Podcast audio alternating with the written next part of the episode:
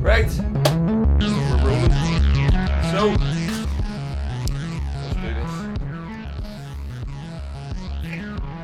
this. Six crackers. But six six races. Six, six races from the southern states have. Six races from the southern states of America. Crackers. Right. Welcome to the podcast, everybody. Welcome to Politics, Culture, and Some Other Shit. I'm here today with my guest, uh, the mighty Phil Woodsy. Uh, you might know Phil, or you might not, but if you do, you probably know him best from his days as a as a young rock star in a band called Joyrider out of Portadown uh, back in the nineties. Long time ago. A long time ago. Not well, that long. Like you said, my grandchild reminds me that I'm an ex-rock star. You're not allowed to say that. And uh, so we're up here, actually, uh, so Phil's a friend of mine, and we're all up here on, on a, a weekend away in Donegal, and I decided to stick a microphone in front of his cup.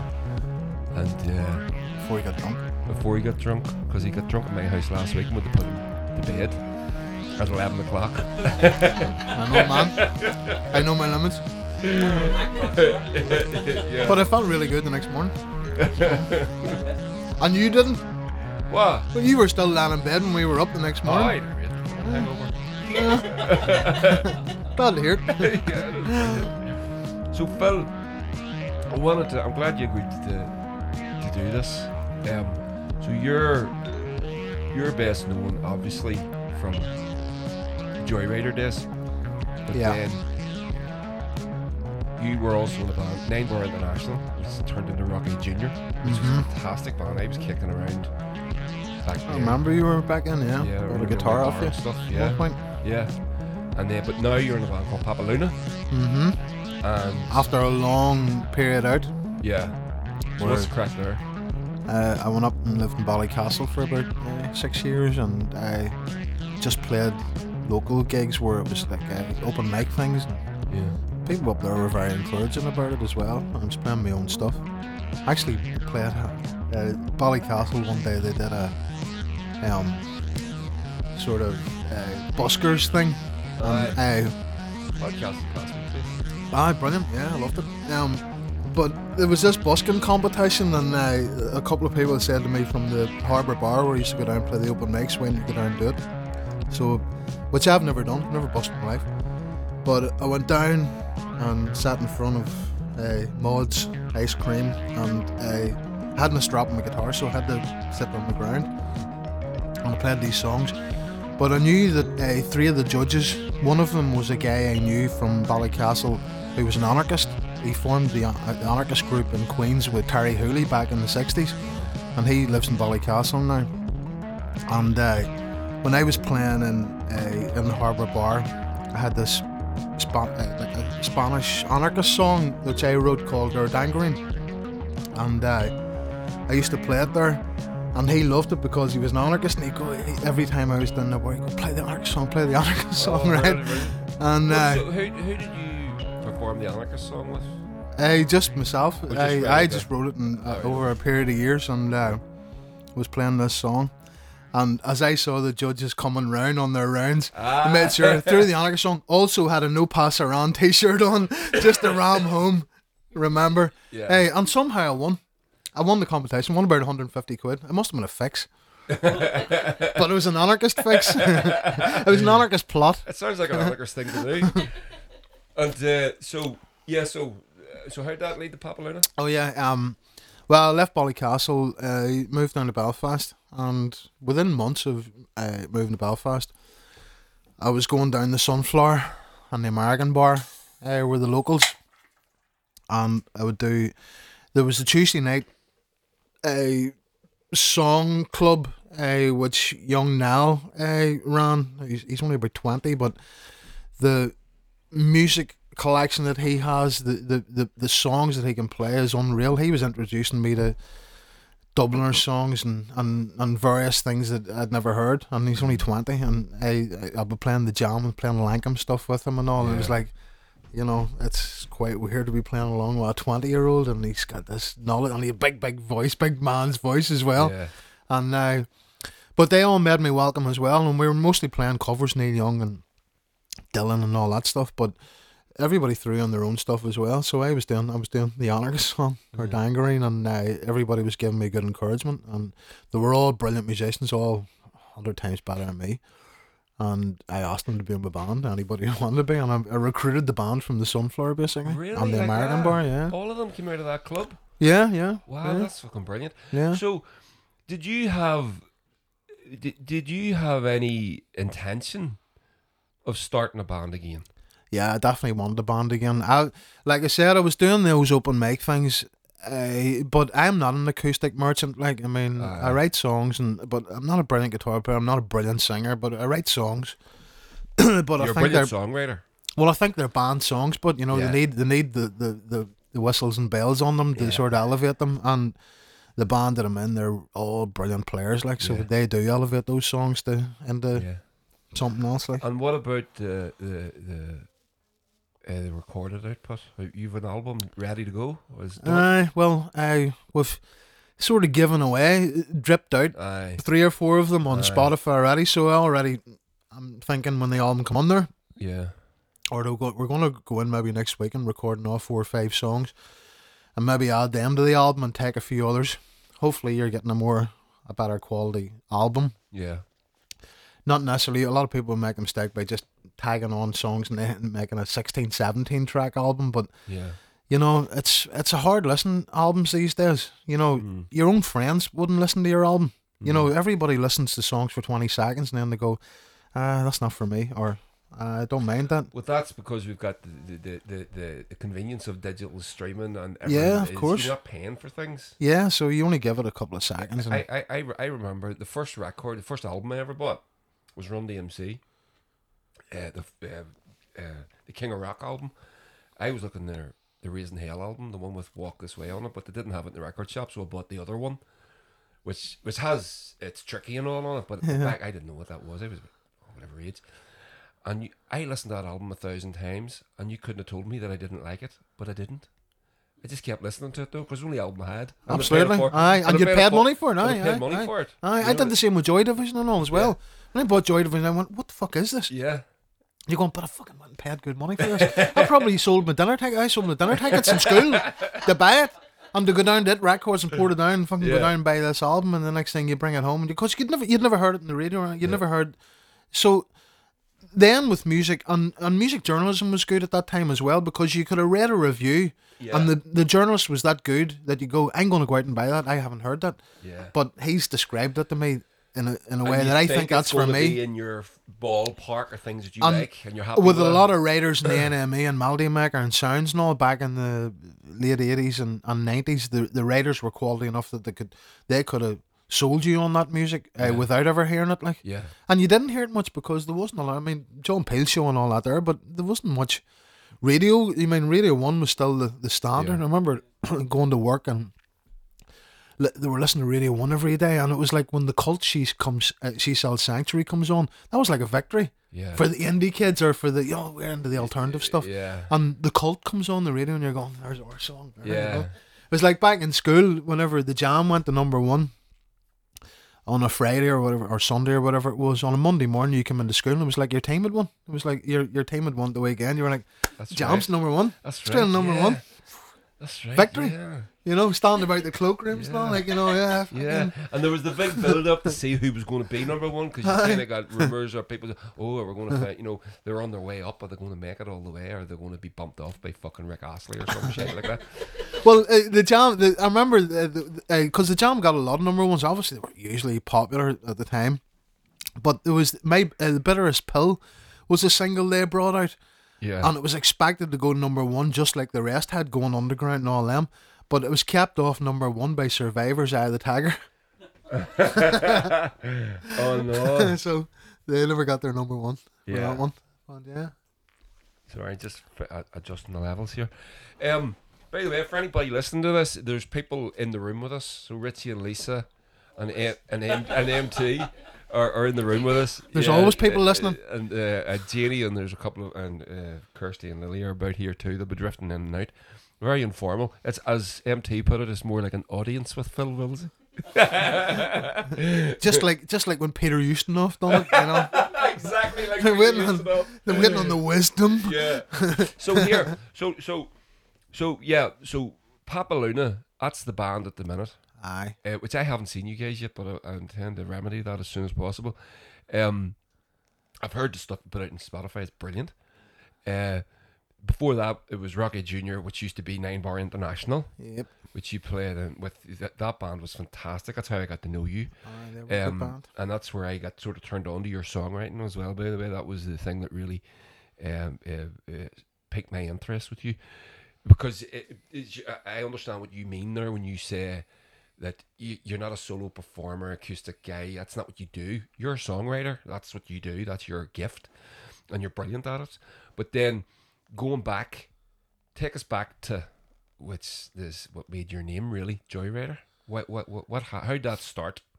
Uh, it's kind of surreal now when you think about it, because, well, it started, it starts with, with confidence in yourself that you think, right, what I'm listening to here, I can do, I can do is good. Even though you're not even a, a great guitar player or anything, you're going, I can do something here that yeah.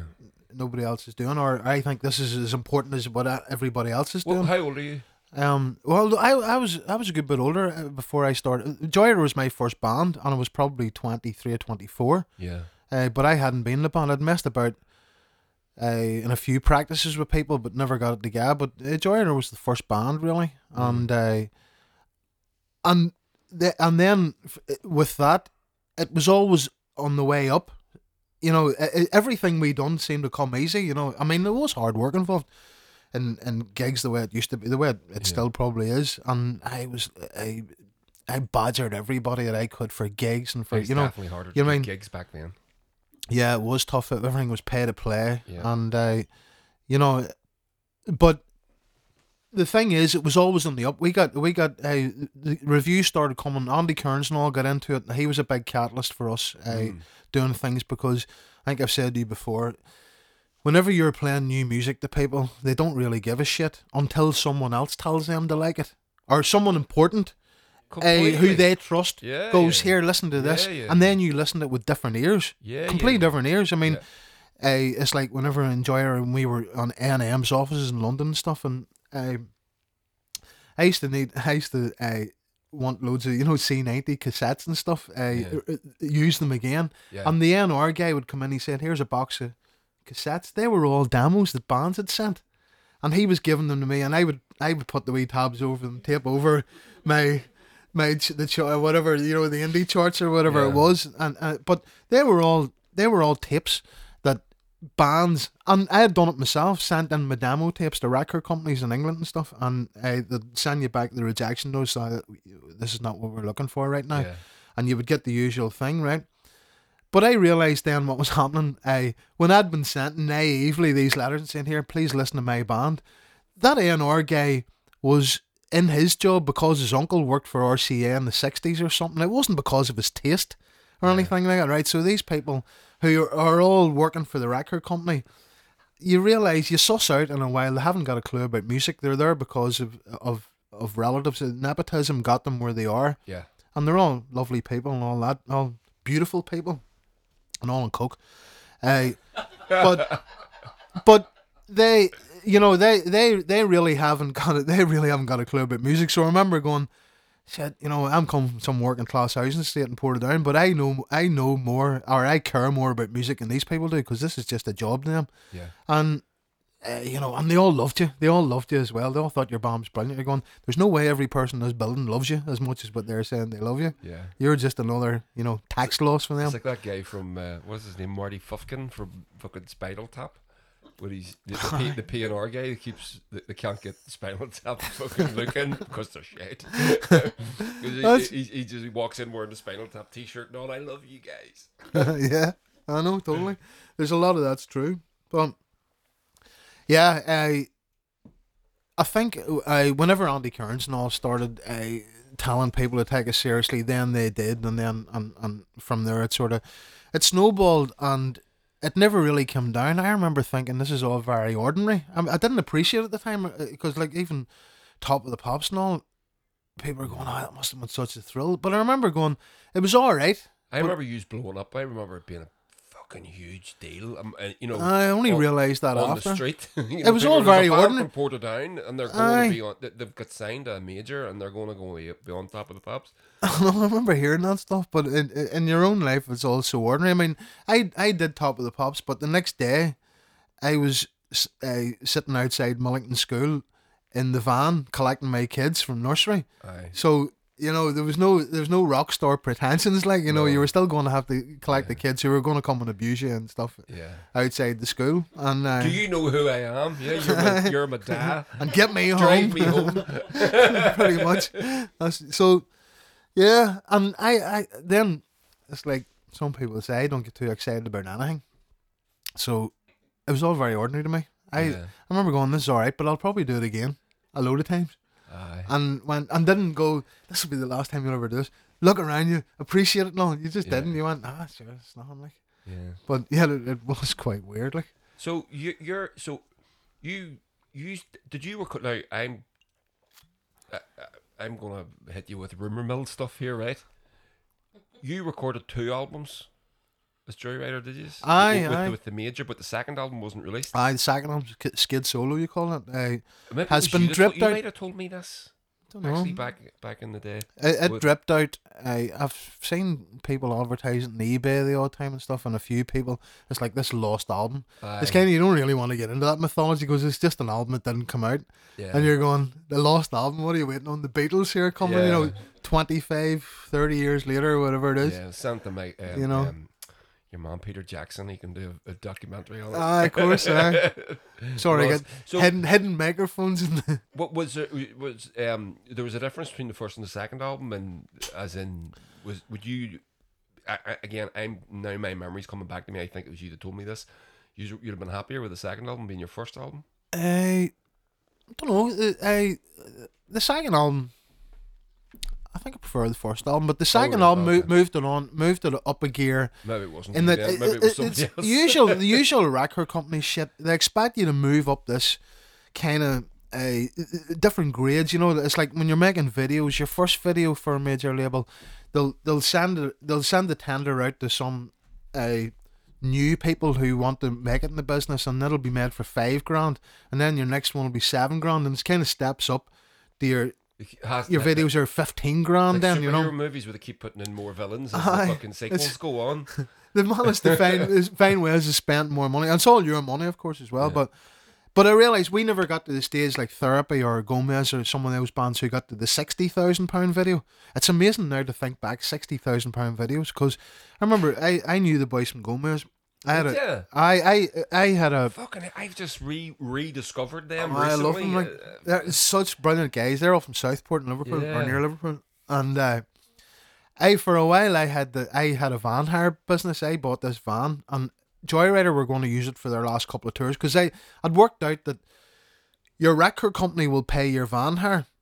And so, if I, um, but we had our own van, so we could never make any money out of the van hire because we had our van. Uh, but as our van was, uh, well, our guitars blew the van up, uh, and guitar uh, players. He he, uh, so we blew the van up, and we um, I thought I'll go and get a fucking nice one, and we'll put a PlayStation in it, we'll put a dark side windows in, and oh. and split it, a splitter van, and and went and crossed McGlenn, bought this van, and uh, I was. Uh, The girl who was uh, working most of the time, she actually did it up for me, because I, I wasn't capable of doing up the van, but she did it. Yeah. And uh, it turned turned up. It turned out this class van, right? It turned out this brilliant van, but our band never used it. It stayed in Liverpool. Uh, it was based in Liverpool, and it ended up. It ended up. We hired it out to every band in Liverpool. Manson, uh, uh, Lightning Seeds, uh, you woman, uh, you woman who became Jane Weaver. Was in a band called uh, something in the nineties, Killing Laura, Kill Laura or something, and uh, uh, they used it. Uh, and Gomez, Gomez were one of the uh, Gomez were using it. And one time I went over to England and I drove Gomez down in the van to some M T V awards in London. Yeah, and it was the first time I had met Gomez. And uh, I don't think they'd won the Mercury Prize at that time. Yeah. Uh, but they had the album. No, they they had the album out. They had the album out, the first album, and I remember rejuvenating me for music. I had we'd finished with Joyrider about a year or two, and I, I didn't know what I was going to do. But I remember driving Gomez down, and they were sitting in the back of the van, and they just loved music so much. They just wanted to perform at all times, right? So they're sitting in the back of the van, and one of them has a cough. He goes, and the other one starts a rhythm out of the cough, and the next thing they're all singing along with the cough. You're going, Jesus Christ, these boys just can't stop making music. I mean, what a fucking cough, right? And I remember going, this is absolutely brilliant. I I love what these boys think about music, right? Yeah. Oh. And then I, I, and then they were telling me about uh, because they recorded the, the the album that won the Mercury Prize, uh, which was called uh, Whippin' Piccadilly. No, that was the song. Whippin' Piccadilly's on it. Aye. Um.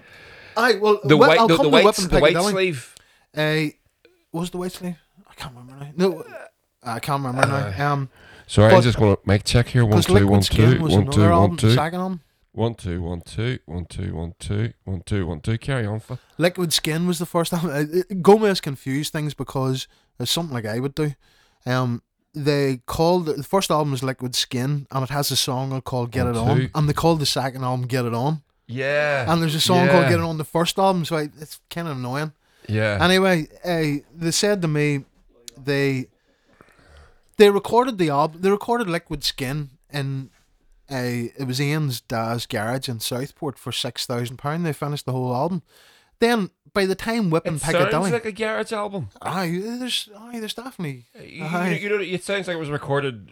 Uh, I, I it was on a playlist that we were listening to. One of those, um. Whippin' Piccadilly. There's and a real I, I, I, a, a beta band, riff. a beta band thing, uh, vibe about them as well. Yeah. They had that sort of uh, real ramshackle thing, and then yeah, yeah. three singers in the band, and all really good singers. They had the bluesy guy, yeah. Ben, who sure, waking yeah. up to it. And he yeah. was like, you know, and then the all indie type one. It was like perfect match. All brilliant musicians as well. Um, so I so they were saying by the time they got to the, the video of. Do you remember the video of Whippin' Piccadilly? I remember them starting on escalators or something. But they said that video cost sixty thousand pounds. But the album, Liquid Skin, that that song came off was six thousand pounds. How the fuck's that work? That's just how it worked in those days. I remember I, I, I, Therapy in those days got under sixty thousand pounds videos as well. And that's when, you know, they moved into windswept and beaches and stuff and going to Portugal to doing your videos and stuff. But then and, that's, and that's, that's just that's just a record label spending your money. Absolutely, they're spending your money. Your video your video yeah. department was the it was the, the most spendthrift of your money in, in the whole of the record. Yeah, A and R were pretty bad as well for spending your money. I'm not telling you. I, m- I remember reading I remember reading about uh, uh, Stone Roses whenever they went to, you know, Ian Brown went to he put his hand out looking some money at the end of fucking. That's why the second album took so long to get because they just went, I'm not fucking doing this shit anymore. I'm not getting aye, paid. Aye. He went, he put his hand out looking paid for, sell, uh, you know, w- one of the biggest selling albums in British history. He says, aye, but you didn't sell any in France. And, and we, we did lots of advertising that's a, that's in an France. Old story. And you had to pay for that. It's an old story. Sure, the Small Faces had the same thing. Exactly, they had that yeah, dodgy yeah. manager, Don Arden, Sharon Osbourne's dad. Mm. And... Uh, And he didn't pay them, and he, he gave them he gave them an account in some of them clothes shops in Carnaby Street, thinking these young mod lads will just love going down with the dandy dressers and all, and would give them as much clothes on tick as they wanted, but the money wasn't coming, and they were all young lads, yeah. And their parents then came down. One Don Arden said they spent it on drugs. Them boys are on drugs, and then yeah. in the sixties that was you're able you, your parents were going to go ah.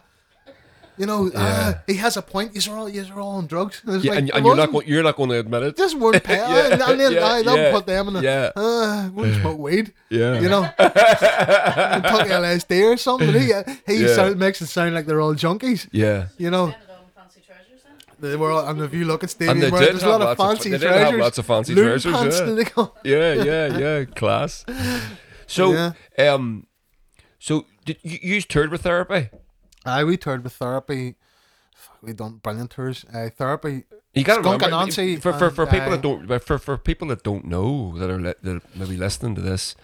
Therapy were fucking massive. Aye, massive, massive band. Huge, world, well, worldwide. It's another again, another uh, a success of a band out of, out of an estate in Larne, which doesn't make any fucking sense. And the new guys are coming out of Portadown. You know, there was a, there, there was a bit of momentum there. It felt like us for us us foot soldiers on the ground. Was like, aye, well, a lot of know, ones in Portadown, Craigavon, and Lurgan all had got good. Uh, you know, there was good inspiration for it. Or, it, or it, it really was. On, like, so, now. so t- tell us. Most about of them going, if if they can do it and they're that shite, we can we can do better than that. Or we if we can do it, or if they can do it, and he's such a shite guitar player and singer, I can definitely do better. But that's, than that. But I, I think I think for people that don't they don't realize it, you know, being a good, uh, if I'm ever asked about. And I do get asked from time to time about, you know, about being in bands or, or creating music. What's what's people ask you? What's the most important thing? It's the song. The song is the most important thing. You can be a shite guitar player, shite singer. If you have a good song, it's still a good song. Bob Dylan was never a great guitar player, never a great singer, and a perfect example of that. And you could say that about anybody. You can put, you could put a, a, a you know, one of the greatest songwriters of all time, Dolly Parton. That's for you, Lisa. Um, you, you you you could put one of her songs in the hands of anybody. It's still a good song. Yeah. And that's the most important thing. And I think whenever people lose sight of uh, that, what you're doing is servicing the song. So you're going in as a musician, as a band, for example, uh, and there's three, four, five or more of you. And if someone is intent on using that song as a as a a, a a stage for them to platform their virtuosity, they've they've, they've, they've missed the fucking point. Yeah, yeah. You, you, you need to just calm it fucking down. You're but serving also, the song, and then that in in in, it, in the process of it, that makes you look good as a musician. Yeah, yeah. You know what I mean? Yeah. So sorry, I, I don't mean to step on your point, but um, uh, and, and I think that's the that's the difference. I think that's why lots of other bands. We all got inspiration from you guys all going out there and doing it and being, the, you know, the thing. But not everybody can write those songs, and that's the difference. Yeah. You know, he might be a shake. I, I might be a better guitar player than him. Fucking plenty of great guitar players kicking around Lurgan and Craigavon and Portadown. But no one, who's going to write the song? Aye. That's the although, point. Uh, although, of course, you know, uh, uh, when you're doing music, you can go from... we are totally shit and this is the shittest thing I've ever heard and lack of confidence in the supreme, this is the best thing you'll ever hear in your life. I mean, you, you, you have to, when you're pushing the music and stuff, you're you're having to have the confidence, this is good, this is, you know. Yeah. That's why, again, why it's good being the band, because you have the reinforcements from your band going, you know, this is fucking... Because it's, it's a cracker. You, right? You're doing, the, when you're writing that stuff, it yeah. could go anyway. I mean, nobody yeah. ever writes a B-side. Nobody ever writes a B-side and goes, Here, here's a, a second-rate song. Yeah. You're always trying to write your best song. Yeah, you, you're like Paul McCartney to this day is still trying to batter anything he did in the Beatles, which is fucking mad. Yeah, you know, and you know when he was doing the Frog Course and all, he was probably having to go, you know, this is fucking better. You know, this is better than all you need is love. Never mind all that shit. This is where I'm. This is where I'm at right now, kids. You know, yeah. indulge yeah. me, Mull of Kintyre. If only we had a, if only John had been here to do the Frog Chorus with me. Backing vocals, bum bum bum, hiya. John Lennon doing backing vocals on Mull of Kintyre. Yeah.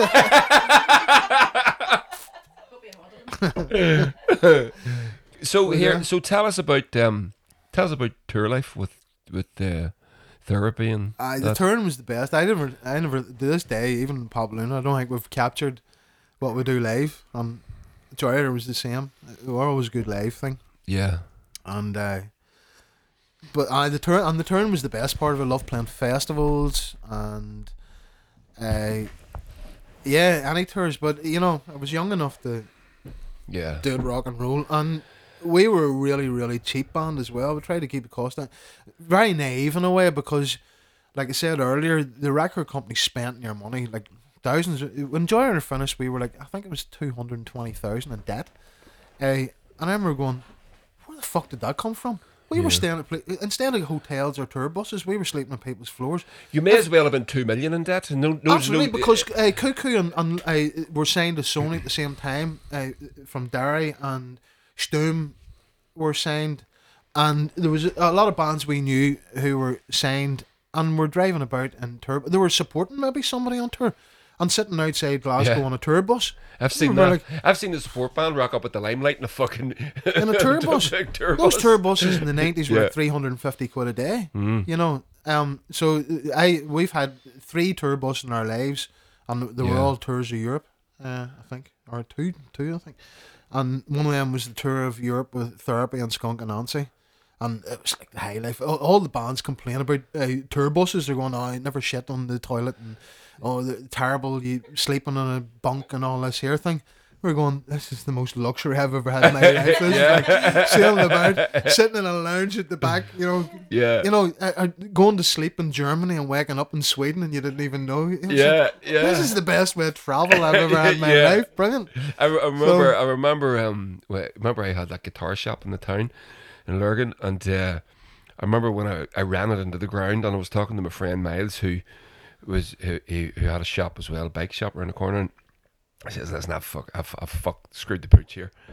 Um, give me a bit of advice." And he says, "How much do you owe the bank?" I says, uh, "No, nothing, debt free, because I seeded the whole thing with my own money." And he says, "That's your first mistake." He says, why? He says, because if you owed them a hundred grand and you needed ten, the ten more, they'll give you the ten because they need their hundred grand back. Aye, aye. The more you get at that, you know, the more chance you've got more of them. You turn around and go to a bank. You turn around and go to a bank. Too big go, to fail. Too big to fail, that's what you want. And you turn around and go to a bank and say, can I have ten grand to help my business through this fucking downtime? And they look at you and they go, he's shit businessman. He doesn't owe us any money. Fuck off. You're not getting it. But uh, sorry, going ahead. You were so uh, um, tour life. Oh, aye, aye. Yeah, the tour bus. Aye, the tour bus. Uh, tour bus were good. The rest of it was a van and sleeping on floors. If somebody bought a T-shirt, we were sleeping on their floor. Basically, the whole band are turned up. But the problem is when you're on tour, and you I did it even a while back there, when you're playing Hull on a Monday night and Norwich on a Tuesday night and somewhere, and the and you, you badger somebody into letting them stay in your house. It's students, no doubt, that yeah. you're going to be staying with, and they're going, the band's coming back for a party, and you're going, uh, fucking band wants to go back and have a sleep. Yeah. Uh, it'd be really nice, but they're going, oh, oh we got a big lump of dope, and and come on back to ours, and going, it's a Monday night, that's and why we tomorrow night it. we have to do this again. That's why we don't do it. We don't, we, we, we whenever, as soon as we became, I'll go, I'm not going to say, well, yeah, financially viable, as soon as we were going out and making a couple of quid out in the road, because we do, um, So, uh, uh, it was dialed into the price, okay, because you can get a travel lodge out in the motorway for fucking sixty quid. Aye. So we're doing that. I'm not, I'm, for the sake of sixty quid, I'm not sleeping in somebody's I don't think floor. There was a travel lodge when we were doing well, that's, that tr- that's true as well. The hotels and, were dear. You know, so yeah, and it, it was it was always, it, it, it happened to us a few times at the beginning when we started out the Bonneville. You know, you were staying in people's houses, and it was, you were, if you're, if you're going on a short tour, you're going for a week. And it was every night of the week you were fucking at it, and you were like, I can't. I, I, I don't want to do well. this. Of course they do. It's not their fault. Aye, aye. You do the same yourself. Yeah. Anyway. Yeah. So aye, what, aye. what? So so um, have you any? Are you gonna tell us a, a, a embarrassing tour story that, that you've never told anyone before? Podcast exclusive. No. I'm saving that one for the last chapter. Andy Kearns used to steal yeah. bananas. Oh, I know once about Andy Kearns, but I'm not going to divulge any further. I've I've seen I've seen major rock stars in some compromising positions. But well, t- well tell us a story about a compromising position, but you, you don't have to mention any names. No, but I, I don't know many rock stars. You start piecing together how many rock stars I know. What was the biggest crowd you ever played to? I don't know. Uh, maybe Brixton Academy. We played a couple of times with Therapy, and uh, Terrorvision was a big one as well. They were huge as well. Oh, they, they were massive as well. I wasn't really into Terrorvision. I got to love them as people when we toured with them. Uh, but every every gig was like uh, the Barrowlands in Glasgow, singles, Aston Villa Leisure Centre, Newport, the big centre, Brixton Academy, like four thousand, six thousand venues. Mm. We were playing with them, and uh, and they were all, all lovely lads. Like they were. It's really yeah. funny. And, where are they uh, from? Bradford. Bradford. Yeah, they were. There you go. Good lads. Record Bradford. Lisa's, yeah, good lads. Lisa's got relatives in Bradford. All right, aye. Um, uh, Yeah. We're all Bradford. Bradford City. Richie's for for for the uh, dear listener, just for the um, Richie came in wearing a Bradford City football top. Not that anyone gives a fuck. So, um, what? Oh yeah. So so so what? Um, so when Joyrider, uh, how long was Joyrider going? A uh, start to finish. Don't know. Look, uh, ninety-two, ninety-three or something. I was we got uh, that version of Joy. I had a, an earlier lineup. Uh, uh, which you call Joyrider, which is weird because uh, we were talking about Therapy before. Uh, Baby, you know even involved. The name Joyrider was a controversial choice. Okay, yeah, I was definitely. I always did that. Aye, shit. Okay. Sure, the Orange Man was in the cover. Aye, that's uh, right. Yeah. And uh, a drunken Orange Man from Baltimore, and uh, I put them on the cover, the Orange Man, and I did T-shirts up with the, the Orange Man and all. Never really popular T-shirts, especially in the Catholic areas. I remember, they, yeah, yeah, yeah. They loved the Orange Man T-shirts, yeah. Right? Joyrider and the Orange Man, and the Orange Man. It turns out he was this big the guy with the whiskers and all. And he's a big fat drunk Orange Man, right? It turns out he was uh, Greenaway or Greenlee's from Annaghmore, right? And I was in. Uh, I went to McConville's solicitors in Port or Hagen's solicitors in Portadown one time for a driving offence. I, I, I crashed the van. I, I, I crashed the van. I crashed the van in London, right? I was driving around London. I was driving to the, uh, going to this gig, and I crashed. Uh, into the side of a taxi, and then I drove on uh, and went for a race round, and Fife, the drummer of Therapy, was in the back of the van. We'd uh-huh. been to the Highbury Garage for something uh, to see a gig, and uh, a couple of Therapy's crew were in the back, and I crashed the van and then drove on round and was chased by the police round London, and the Therapy guys were in the back going, what the fuck's going on here? I, never, I thought rock and roll, I've never fucking seen the like this in our lives, right? So uh, the police got me, and, and you could take went, the bayou to Portadown. I went, it's a one-way system. I didn't know where you could stop, and I got away with it. I was, I was, uh, I kept going for, as long as I could. Oh man, that's coming later. The accent thing is coming later. The trouble I get into with that. But on that one, I yeah, I, I was summoned to Marylebone Magistrate Court the day that Liam Gallagher was. Uh, In, in the court. That's on the Monopoly board, I know it well. I, I didn't go. I didn't go.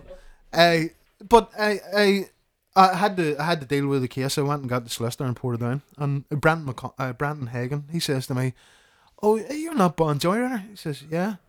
Um, he said, "I've had a guy in here saying, could he sue you because because you put a picture of him drunk on the cover of your thing?" I says, "Fuck right." He says, "Um."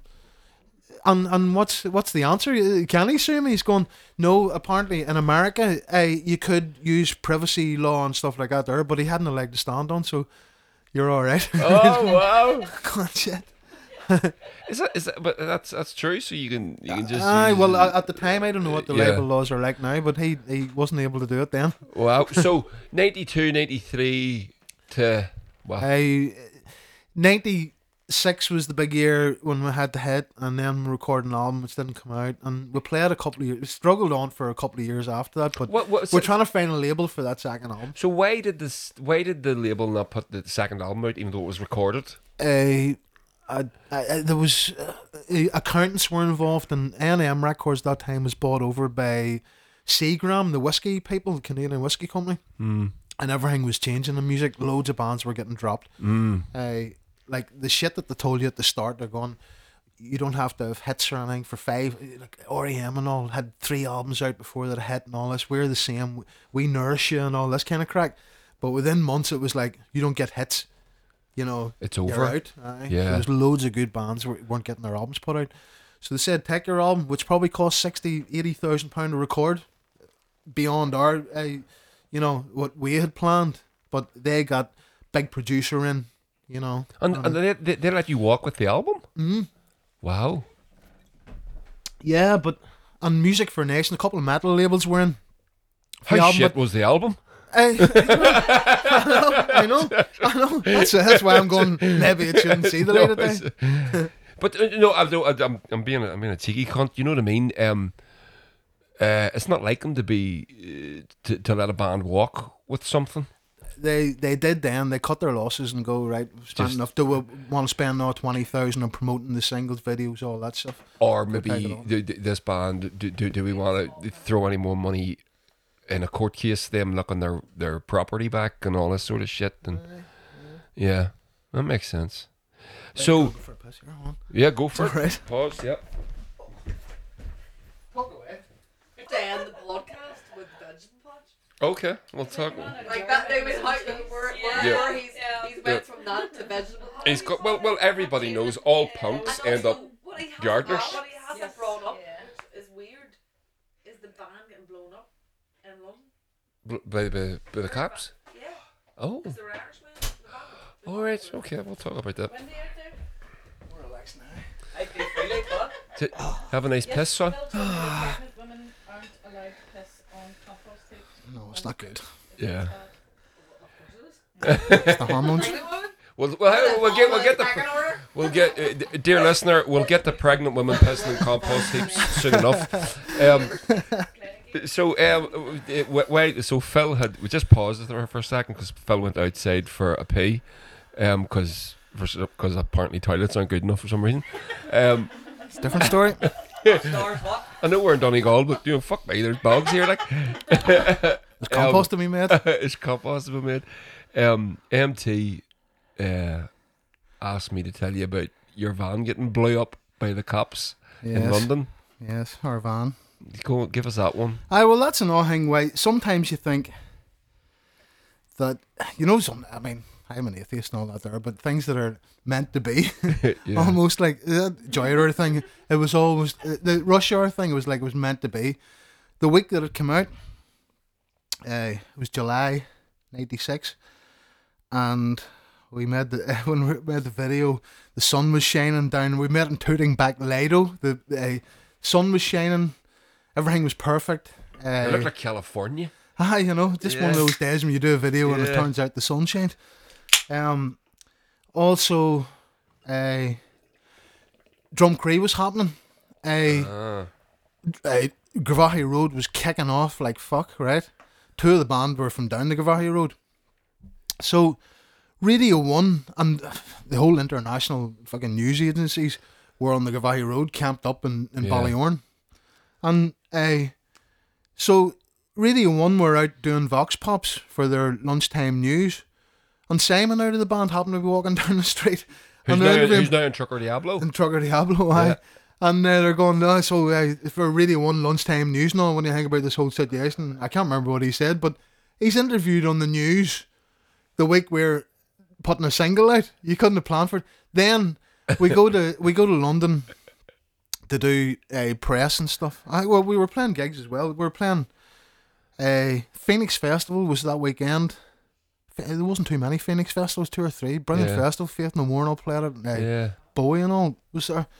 Um, and we played that one in Stratford upon Avon. So I had to go up to that one to play a, a record signing thing in Brighton, an H M V in Brighton as well.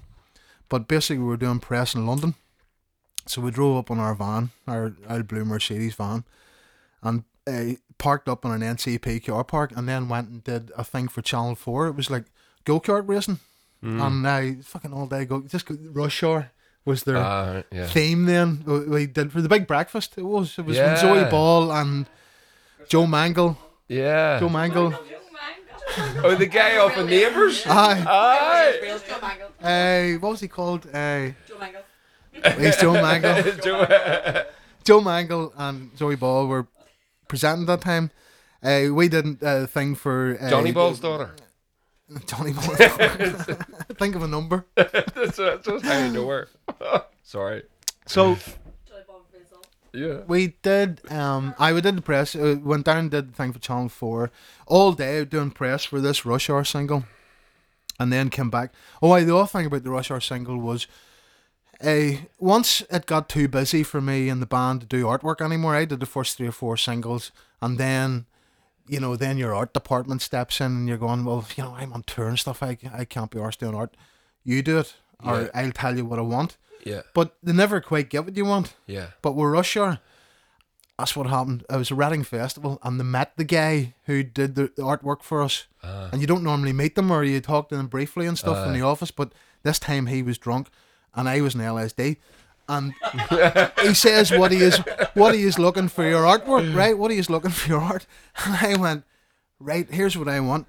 Two scale extra cars coming over the a humpback bridge, right? And I want one to be leaving the the bridge like that there, and I want them both to be Mini Coopers and not Mini Clubmans, right? Right? Really specific. I want the writing to be in that scale extra type writing of uh, Joyrider and then Rush Hour there, and I want uh, checkers around that, and in the back I want uh, scale extra tracks, but beside the songs, and I had, I had all of this worked out, so everything for it I had worked out, I, I knew what I was going to do, and I sat on L S D and says to them, so, and, and you know, coming over Humpback Bridge now, he was out of it too. Monday morning, he sends me the thing. I was like, fucking hell, man, this is fucking... Perfect. That's exactly what I want. Exactly what I want. I fucking got Mini Coopers, everything. Fucking got it all perfect, right? So everything's going well. We're on the news. And uh, I then we come back from the press and uh, we're in a hotel down in uh, Earl's Court. And uh, fucking next thing, we're sitting at the end of the day and all... big joint in the room and all going, yeah, what a great day of press. And uh, next thing, rap on the door, and it's fucking two police standing at the door of the hotel room, not in the lobby, but in, at your room. Like, you know, like, uh, yeah, that's gonna, that's gonna, that's gonna help. Uh, so he says, um, oh, do you, do you own a, a, a van registration number, blah blah blah. Yeah. And yeah, that's ours. Said, well, we've carried out two controlled explosions on it. But we think it might be still driving. You're going, going what? So going, uh, hold on, it's like, what? You're going, well, you've no windows in the van, you've no windows in the back of the van, so we couldn't see into it. Uh, so you blew so it we, up? we thought we had the re- we have the right to do that, right? Uh, it was an Earl's Court N C P car park. There was a Royal Show one. It was uh. a Northern Ireland registration. But the old fucking guy who was uh, operating operating the N C P car park, right? Some fucking old dozy cunt, right? He says, he he goes to the police later, um, five Northern Ireland boys jumped out of that van and ran away. Uh. One, of, one of them was a girl and was our press officer, right? And then and four of us. And he said, we jumped out of the van and ran away down near the, the Earl's Court Royal Show, right? And now... Uh, so I went down and they'd blown in, they'd blown in the, the driver's door. They'd, they'd blown in the back doors first, but the back doors had welded themselves together so they couldn't get in. So then they went and blew up the driver's door to get in. Right, so the van was still driving. But had no door and the back door was blown in. And we drove it, and we drove it. And uh, we drove it. We couldn't take it to the H M V in Brighton because uh, we needed our gear, so we hired a van out and took it to Brighton and did that gig. And then we had to go to the, the festival, and we had to open, the, try and open the front door and try and we knocked out the the, the, the you know the, the middle part of the where the gear was in the back, the, the split, and we knocked that out and carried the amps out through the front doors of the van to get working, and then drove home limped. Home, right, sitting in Stranraer with, with a, a driver's door blown to bits, right? The fr- the back doors weld, welded together. People thought we made that shit up. And then the next thing, uh, N M E and all, oh, Joyrider's van got blown up. People were going, they made that up. That, that, that was staged. Because you couldn't make it up. So, see, see, whatever, see, whatever, you, see, see whenever you were playing the festival, did people say to you, what happened to your van, lads? And you said, aye, the cops blew it up. Northern Ireland accent. Aye. two, two controlled, two controlled explosions, and uh, again that made Radio One News, uh, N M E, Maldimaker all g- got a, a thing out of it. And you, you man, that week it was like you just you were making it up. You wow. couldn't, you couldn't even uh, hope for better publicity in that. Rush Hour single be released. I was, see, driving about in a Northern Ireland registration in in ninety-five, ninety-six Yeah. I mean, we were blowing, remember they blew up Manchester and all around that time. Aye. See, when we were going through Liverpool and stuff, cops would stop us, all it, make yeah. us take everything out of the back of the van, all the amps, and then, you know, school kids would be going past in double dagger, you fucking I R A bastards. And fucking just because yeah. the cops were had all our gear out right? on yeah. a dual carriageway at the side of the, and all our gear sitting sure out the back. Get the flight back then was a pain in the fucking hole. No. You always get pulled in. I was always pulled in by the uh, always pulled in. Um, so that's class. So you're lucky. So that brings you up the. So what year did you finally pull the plug? I w- we sort of had uh, drifted for two years after the ninety-six, but it pulled the plug probably in ninety-eight. So the second album, you couldn't get it picked up. You couldn't. You could. I there was negotiations with uh, them couple of metal labels, Music for Nations. What was it Roadrunner? Mm, was aye, well, yeah. And they talked about uh, doing it and wanted to do it and all this shit, but it, it just dragged on for a couple of years. And then the drummer he moved to L A. Yeah. And got married and. And everybody drifted back into jobs and stuff again, so um, we didn't really want to go down and practice on a Wednesday night anymore and uh, and get your drummer over from Liverpool. It wasn't the same anymore. No. Um, and also, I, I kind of didn't really want to do... I didn't want to really be limited to the style anymore as well, because that was it was it worked, that three-minute pop-punk thing. So every song I was writing, no matter what the song was like in my head, I was starting in practice... playing it to the lads, and it would come out as a Joyrider song, but it wasn't necessarily a Joyrider song in my head. It was maybe yeah. a like back or eels or something, you know. But that's normal, don't you think? I know. Well, that's when we were talking about uh, writing songs earlier. I, I, I you, you were saying about uh, it's all about the song. In some ways, it's all about the style of the song, yeah. not just the song, because yeah. you can write a good song, but then it has to be interpreted in the right style. I've heard, you know, when you, when we're saying about you've heard cover versions that are better than the originals because. Yeah. They just nailed it in yeah. that way. It's it's picking the style yeah. more than anything. I mean, with Rocky Junior, because I got freedom from playing the three-minute pop-punk thing, which was great, and it's class energy when you're playing it live and everybody's jumping about and stage diving and all. But when you want to take your songwriting on to a different, you know, yeah, uh, just a bit, a, a bit lower key, yeah, you know, it It need you need to pick the right style for it, but I had too many styles going. Because then once I was free of Joy, I was going and Rocky Junior was going. Here's our country song, you, yeah. and here's a and bit you, of hip hop. And you did you did that, and, yeah. and we did a bit of everything. But then the thing is, you need to be pigeonholed in music. You need to be pigeonholed. Yeah. They need to be able to have a section to put you into yeah. and go there that style. Which is why you know Tucker and Therapy and all they all have their and metal bands especially. Yeah, you're metal. There's no, there's no, but, you but, don't need to step the, out the, of that. that it's, uh, you're, I couldn't agree more. Um, I remember uh, whenever when we did our first album, we did Good Suits and Fighting Boots. That's I deliberately made that uh, uh, fit in a pigeonhole. That was it. This album aye, will go aye. into that. It's not. We're not drifting.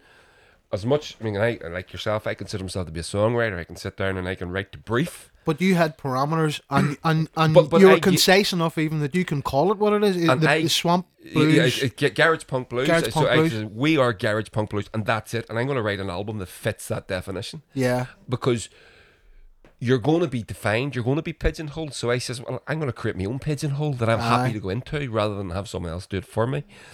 But by the time we did the second album, by the time we did Folk Art and the Death of Electric Jesus, I had written some songs that didn't suit that, but I wanted to do them, but I was all focused on the Bonnables. I, was, I didn't want to go and do it by myself. So there was a couple of songs on that record that would maybe be better, uh, at the, I, I thought at the time. Maybe I should just keep these for my own thing. But I played them to Chris in the, in the rehearsal room, and he went, no, that song's great. And I said, but it's not really a Bonnevilles song. And he said something that he said. First of all, I, I said two things. I don't know if it's good enough. I, or I don't know if it's a Bonnevilles song. And I'm not really sure it fits the whole thing. And he said, if first of all, if it's good enough, it goes on. Yeah. And uh, if we play it, it'll sound like a Bonnevilles song. Aye, of course. Of course. And and that's it. And there's uh, one of the boys out of the Bonnevilles wrote it too.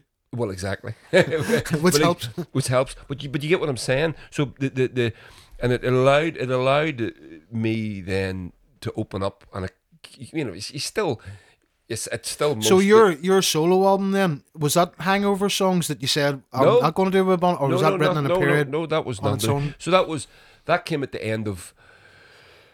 We'd been on a a load of tours, and I'd come off them, and I was I was exhausted. I was really really tired, and uh, getting a bit pissed off. I was going to, I was sort of questioning whether I was going to be able to do this anymore. I was going, I don't know if I, if I can, if I want to, because I wasn't I wasn't happy doing it. Uh, COVID kind of put my mind right. Because when well, I, what was it, your album and, and COVID? What was the timeline there? Did you, it was before coincidental, COVID, wasn't co- it? Coincidental. It just uh, they just happened. They just happened to cross over, uh, but. I built the studio and then, so I built, so what I, I was sort of going into a period of my life where I was going, I don't know if I want to do this. So I decided, I woke up one day and I just went, I know what I'm going to do. I'm going to build a studio. I'm going to write all the songs, play all the instruments and do it from, just from, and, and go, just go back to figure this out, because I knew I didn't want, in my heart I didn't want to quit. But there was something telling me, you need to do something here. You need to reinvigorate yourself. You need to reinvent yourself a wee bit. So I went into the studio and recorded every song from scratch. But I wanted, I didn't go in with this song written down on a guitar, and it, like we do. You sit with a notepad and a guitar and you strum and you write notes and you write lyrics. And I went in, I'm going to, I'm going to do a drum beat today. I'm going to do a bass line today. I'm going to do an experimental tape loop today and see if I can pull something out of that. Start writing from a whole new different place. And you know what it reminded me of? You know when you started out back in the day and it was, you'd be tape machines, like a wee mm-hmm. tape recorder, like a wee cassette recorder, and you would record into it. And then because you're an inventive person, you're a creative person, you'll, if you got two of them, you'll start to put the speaker up to the mic of one and the mic up to, and you'll end up making this wee cool thing. Yeah, of course. Yeah. It reminded me of that. Aye, aye. It ended up a bit like that. Aye, that's it. Uh, aye, it, it, it challenged the way you'd been doing things for a while, and uh, and always makes. But it brings you back to first principles, and that's the aye, point. Aye. That that was that that was the thing that I said. I remember saying it in in the in the press blurb. Getting back to first principles, back to the point. What's the point of this? Where did it? Why do I love doing this? Where's the magic for me? Because it's not going out and doing six three-week tours across Europe and coming home with being supported by my wife, who's a waitress in a coffee shop in Portadown. You know, she's paying my bills. Mm-hmm. This isn't working for me anymore. I can't. I can't get joy from this. So I need, but I know I don't want to quit because I'm, because to me, I'm talking to the twelve year old boy in the mirror. You know, it's, it's that guy that's going, this is, I always say, you know, the twelve year old is, is going, so what, what are we doing now? We're, we're in a band and we're, we've got a great wife and we've got, and we're going on tour and we're playing rock. Really? That's brilliant. Can we keep doing that? Mm-hmm. You know, and that's, yeah, of course. It's that kid that, that, that sort of, so the, the adult, the, the, forty-five year old man is going, fuck this, I can't do this anymore. You'd like to be able to say you got sick of it all being about the money, but that wasn't the case either. Well, we've, we've, we've all been challenged in a way. Any, uh, to be fair, anybody anybody who's doing music now, at least they can't be accused of being in it for the money. No. You know, that's one thing for sure. We're doing it, it's costing you money to yeah. do it. And yeah. And and they knew that the, the establishment, the, the, the corporates, they all knew you were going to do it for nothing. The way all arts Are, are now, because everybody wants to do art. Everybody's a photographer. They've all got a camera on their phone. Everybody's a writer. I was a writer for I, I was a journalist, a paid journalist for a while. In two thousand or whatever, I was working for B B M magazine. It's one of the last times you used to get paid as a music journalist. Yeah. As your job to write about music. Yeah. Uh, then after that, on the internet, everybody write. Everybody fancies themselves as a writer, so they were writing for music for nothing. Yeah. So why would anybody pay? Yeah. A, a journalist, they're right whenever kids are doing it for none. Why would anybody pay a photographer when everybody's a photographer? Yeah. Why would anybody pay a musician? Everybody wants to do music for nothing. Yeah. You know, so if, you, if, if you're looking money for it, somebody else will come along and say, well, sure, I'll do that for free. And sure, Spotify love that. They're going, sure, aye, you, of course you're doing it for free. And you will. And you will yeah. do it for free. Yeah, and you'll keep will, doing it, aye, because you love it. And, and, and that, that's the whole thing. I remember, uh, uh, again, I mean, back to the point of first principles, it that, that's sort of a little phrase for me, a little expression that always sort of just keeps popping back to keep me sort of motivated and r- reminded of what it is that we're trying to do. You know, first principles, what is it you set out doing? And if you can remember that, you'll probably uh, you're probably not far from that now, right now, right now today, at, at whatever point in your life that you are making your art or cr- making your passion, whatever it is. What's your first principle? What did you want to do when you were eight? If you haven't got a bit of that still in you, you know, you you you, you can't be doing anything good. You yeah. need to be keeping that in you. And when it comes to the money thing, this is where we get the fucking crossover, where the exploitation comes in. Because just as you said, they know, and we said they, we're talking about the establishment, we're talking about, in this instance, the record labels, they know you're going to do it anyway. You're going to do it anyway. So what we have to do is try to figure out a way to get you to do it anyway. And then we get to earn all the money. And that's exactly what Spotify have done with, with with the connivance of the major labels, because the major labels are major investors in Spotify. Yeah, of course, yeah. yeah. Which is a part of the fucking problem, you know? Yeah, yeah. Which, less, I'm going to use this as a segue, because this brings us neatly onto the P word, pissing and um, compost heaps. No, po- politics, politics, politics. I don't know. I could, I could do half an hour and pissing on compost. We're gonna. So, um, uh, you're a big old fucking stinking lefty commie bastard, right? Well, more of a armchair anarchist. Armchair uh, anarchist. Champagne, champagne anarchist. I say on, on Twitter. Aye, aye. Yeah, you know the way they used to get champagne socialist. Champion, yeah, and uh, which I hated, because although it's uh, it's easy to uh, call rich people uh, rich socialists and go ah champagne yeah. socialists and stuff. I have I have an admiration for rich people who follow socialism. Tony Benn, because and and uh, and and all those the Fidel Castro, the, the high profile Corbyn uh, supporters, you know, the yeah. ones who are on, on good money and all. Hey, Miriam Margoyles, yeah, the actors, all all them people who are on good money, we're all basically saying. And my brother lives in London; he's in good money, and he said London always votes Labour. Yeah, hey, uh, so London gets a bad rap. It, money always does drift. A lot of bastards there, but. It's always voted Labour. It never votes Tory. Yeah. Uh, and even just recently voted Tories out of some of them high-profile Tory councils, yeah. Wandsworth or whatever it was, the uh, Westminster or something. But they, you know, the the rich who are saying, I'll vote to pay more tax, you're going, well, fair play. Yeah. Because it's easy to be a socialist when you have no money. Yeah. But when, whenever they have money, basically what you're asking a champagne socialist to do is yeah. pay more, pay more in. Yeah. They're going all right, because remember when Jeremy Corbyn was was up for election there, all he was saying for raising taxes was anybody above eighty grand. Yeah, you're going, but that, that's not a that's not a big stretch. But don't you find that that is one of the I remember I remember a friend of mine, um, he's still a friend of mine, still a dear friend, and he said, "Oh, it's all right, you you know, it's all right, you saying for all that now, you don't make any money. What about whenever, whenever you make a." quarter of a million a year, would you be happy? Uh, well, that's well, you just you, yeah. Um, it's a fair enough point, because we could we could be pulled on it. But first of all, you, you know, are you going are, are you going to be are you going to be happy paying fifty percent tax if you make two hundred and fifty grand a year? I said, well, first of all, yes. Huh, that means I'm going home one hundred and twenty five grand instead of the fifteen that I am now. You know what I mean? So yeah, I'll be delighted. Second of all.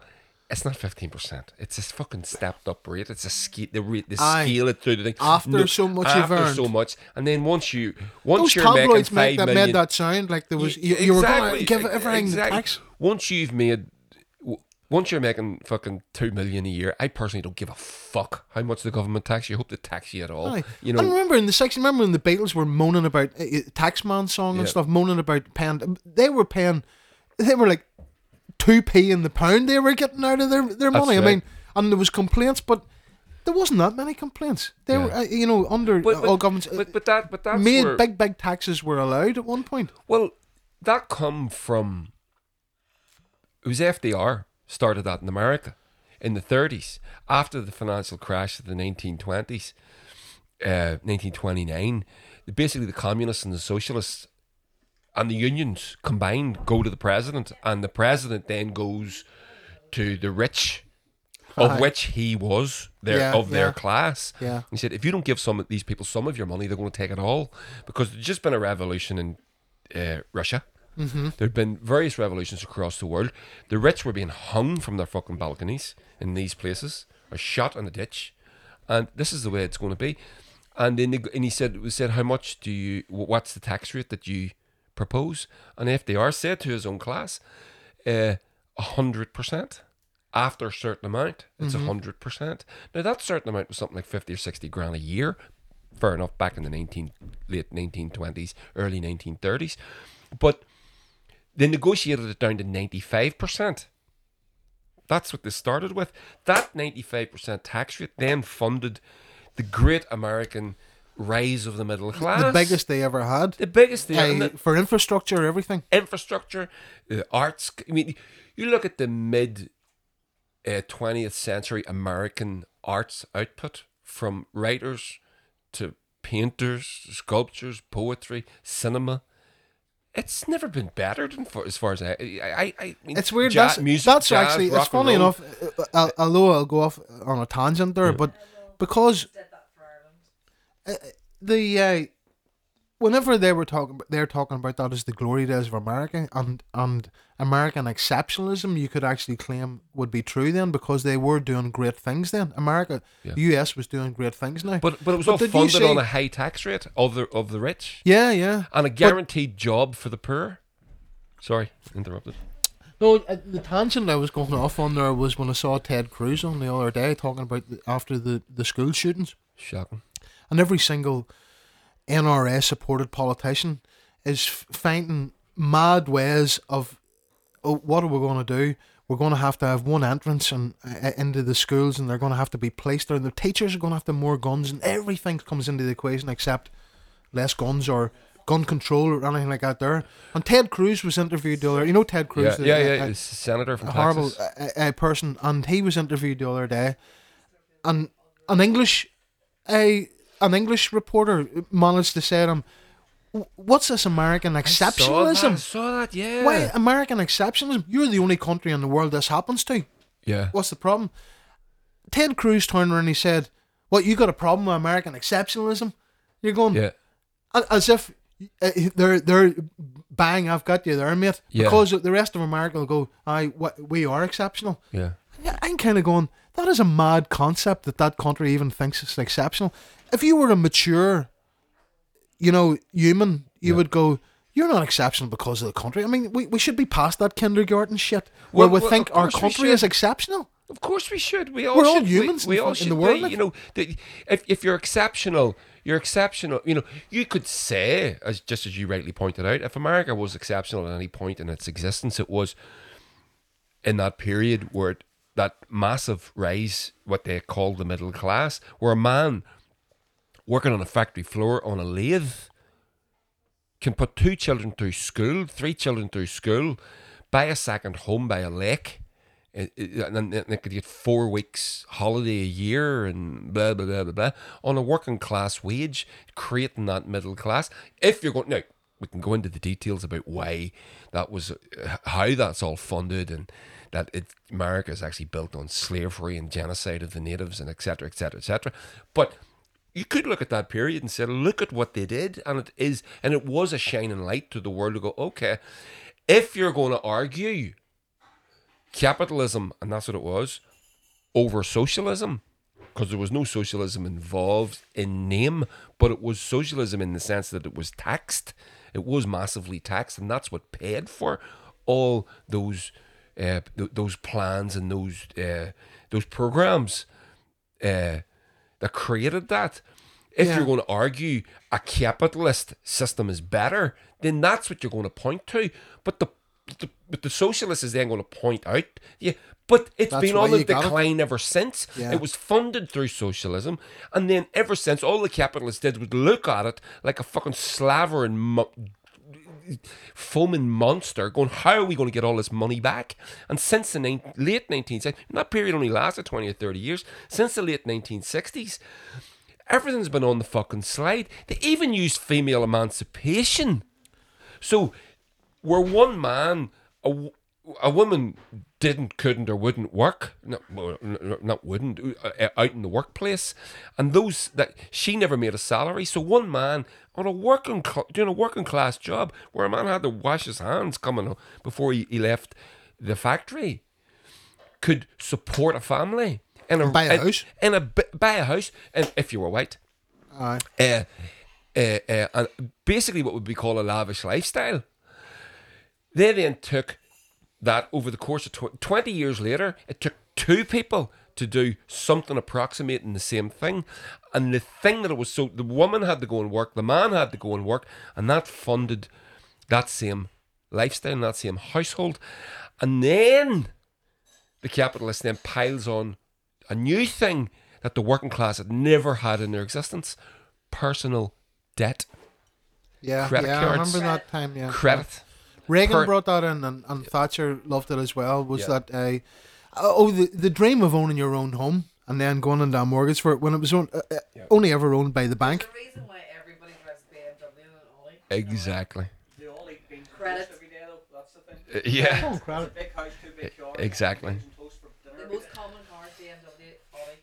People in the south, no, co- and four wheel drives. People in the south always comment about. The, I've heard him mentioned a few times. So why does everybody in the north drive an Audi or a B M? Yeah. They're really fancy cars. A fucking Chelsea tractor. What I ban that? Chelsea tractors. Yeah, I ban them. Only farmers should be allowed to drive them. I would too. Because it's the most selfish thing we were saying earlier about. It.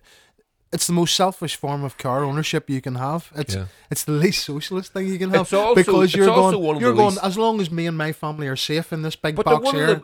Everybody, the people buy. You know, you always see these wee wee women's faces just just being able to peep over the fucking steering wheel. Yeah, and they think that they're, they're safe. They're the most unstable bloody thing you can buy. They're terrible. But can't drive them. Well, they're, they're, technically they actually are unstable. You oh, know. No, I don't know how. Well, I, I, I, you could say that. I'm not going to say it. And you're not on the microphone, and people are going to think that I'm a fucking sexist. That. That's M T said that. She's a woman. It's okay.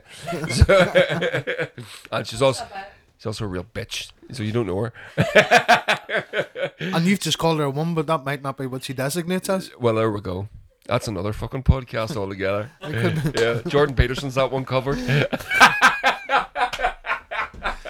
Anyway, so anyway, yes, and America, yeah, America so, yeah. definitely gave us uh, the reason we loved America was from that period on yeah. the cultural thing, the, the culture, films, the, the music, the, art, yeah, the music, yeah, yeah, the films, yeah, yeah and, and everything you watched was American influenced. Yeah. It was like it was. You can see why everybody in the world wanted to move there. Yeah, but I have to say, in the last ten years. I would love to cut them loose. I would say, America, go your own way. Although they will bring us all down. They'll bring the whole world down. Well, they environmentally. Are going to, they are going to go their own way because but then the, the, they've managed to undermine the petrodollar to such an extent with this Russia and Ukraine thing. Again, another podcast altogether where you basically... It, they're cutting their own fucking throats. And it's all because of uh, corporate greed. Because the, the government... But Ireland are, needs to cut them loose. U K needs to cut yep. them. Europe need to cut them loose. Go, Europe, I, go and do your like the Handmaid's Tale. You know, yeah. go and do your thing, your religious mad thing that you're going down yeah. that road that yeah. you're going down. You know, the, continue so to go such that a way. Weird thing because I, you know, uh, like yourself being a musician. The same for English, cut them loose too. Well, they need, they, they do they need to be cut loose. Um, I've never met an American that I don't like. I, well, they're usually the ones that travel. The, the, well, it must be that. It must be a music thing. I've never met, uh, you know, I've been to America, uh, enjoyed it very, very much. But the Americans that I meet out on the road in bands and things are the most delightful people. And they're the most enlightened and they're lefty and socially, uh, you know, aware and responsible and not selfish and not this... this sort of caricature. I know, that and, would... I know, and, and, and you'd actually feel bad for painting the whole country, but because yeah. it's half the country, the same as the U K, the same as Ireland. Yeah. Half the country, it, it, it, everywhere has gone that way. Yeah. It's it's so divided. Europe everywhere yeah. is so divided that half the country thinks this way. And like the Brexit vote and whatever vote will come, there'll be a fifty-one percent and a forty-nine. Yeah. There's never any clear majorities for yeah. anything. There's always. Half the country thinks this, and you're not like even for environmental stuff and all. You're not going to convince the other half to go your way. Yeah, we're we're on this trajectory. That's the way it's going to go. You can, you're you're you're an observer. Yeah, you're an observer. You're you try your best to get involved. You talk. You you, you try and yeah. influence people and stuff, but you're not really changing anybody's minds. It's like a it's like a, an election poster. Yeah. When you're driving past, you're going, right? Oh, I'll vote for him because I see his poster. You know, you mean yeah, yeah. You already knew who you were voting for before you saw a fucking poster. The posters didn't mean anything. The party political broadcast didn't mean anything. It's just like everybody's on their own path already. And looking confirmation status, you know, looking to go on, listen to Piers Morgan in the morning, going, "You're so right. Yeah, you are. You know, oh, he's right. He's talking for the people. He's talking." I hear it, my ma. Yeah, I I go around and visit my ma, and I the Sun newspaper's lying in the corner, and then she starts talking this shit, and yeah. you're going, "You read that in the Sun?" No, no, the papers don't influence me. And oh. what way I'm going, oh, you think that? I, but listen, you've been watching the B B C at night. You've been listening to the Sun, or reading the I'll Sun. Tell, I'll tell you, I'll tell you one. Honest to God, I, I was telling Jeannie this on the way down today in the car. Um, I was at a a wee woman's house last week, and she kept talking to her, and she seemed lovely down Newry, and she was talking about Ukraine and the war and Russia and all, et cetera, et cetera, et cetera. It was about two weeks ago. And she says, oh, well, she says, that bastard Putin, he's a fucking psycho. He's not going to be happy until he takes over the whole of Europe. I said, oh, don't, shut up. He says, you, you, you, no, he says, I don't think, I think you're wrong. I think, where do you start? I, I, I, not that I don't think he's a fucking lunatic. I says, they're all fucking lunatics. They're all psychos. But, you know, that's, he's he's not invading Ireland. You're grand. I think I think you're grand. I what I know, but I think. And then she was, and she says, yes. And uh, I I've had I started stockpiling. I went, what do you mean stockpiling? She says, I've started stockpiling. Gums, stockpiling gums, uh, no, gums says, and flour, no, fucking and, and pasta. No, she's no. Seriously, she says, no. Come here, I'll show you. She took me into her fucking bedroom, spare room. That's my big fucking things of vegetable oil, massive bags of rice. Pasta, tins, a wee woman in mid sixties, fucking stockpiling in the fucking war.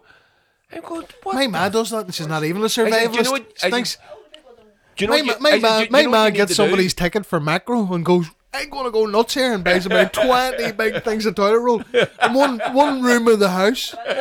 She's going, she's stockpiling. Do you see once rice. COVID hit? She was already storing toilet roll, uh, and when COVID hit, she goes, you see, you see.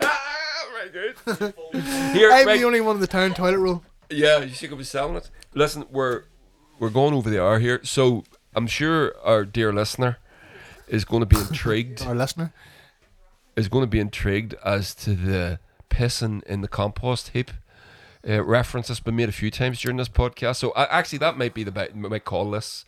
Phil Woolsey, pisser of compost heaps. So. Tell us about. There's got to be a better way of phrasing it than there's that. There's got to be. I'll figure the it urinator. out. The urinator. The urinator. Yeah. Or something. Urinator two, the revenge. Um, hey, basically, um, my urine and everybody else's, except for pregnant women's, is full of nitrates and will grow you the best vegetable produce.